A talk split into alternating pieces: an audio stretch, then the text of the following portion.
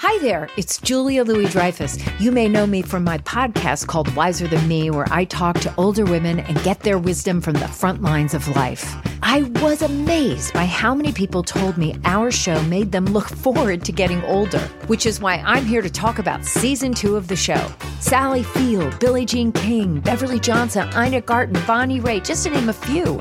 All hail old women. Wiser Than Me season two is out now from Lemonada Media.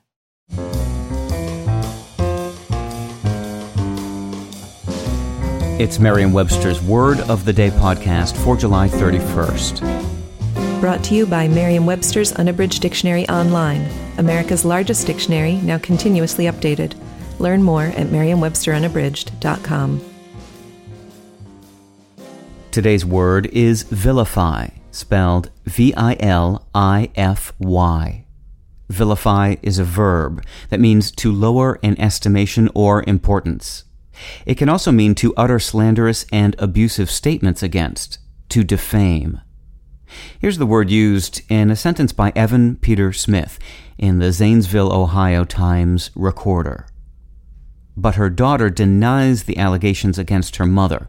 Instead, she believes the person who made the initial complaints was merely looking to vilify her mother after her own termination.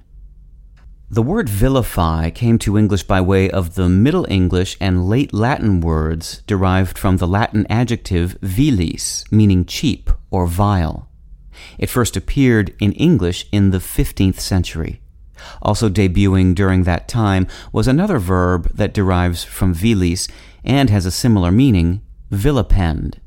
When they were first used in English, both vilify and vilipend meant to regard someone or something as being of little worth or importance. Vilipend now carries an additional meaning of to express a low opinion of somebody, while vilify means more specifically to express such an opinion publicly in a way that intends to embarrass a person or ruin his or her reputation. I'm Peter Sokolowski with your word of the day.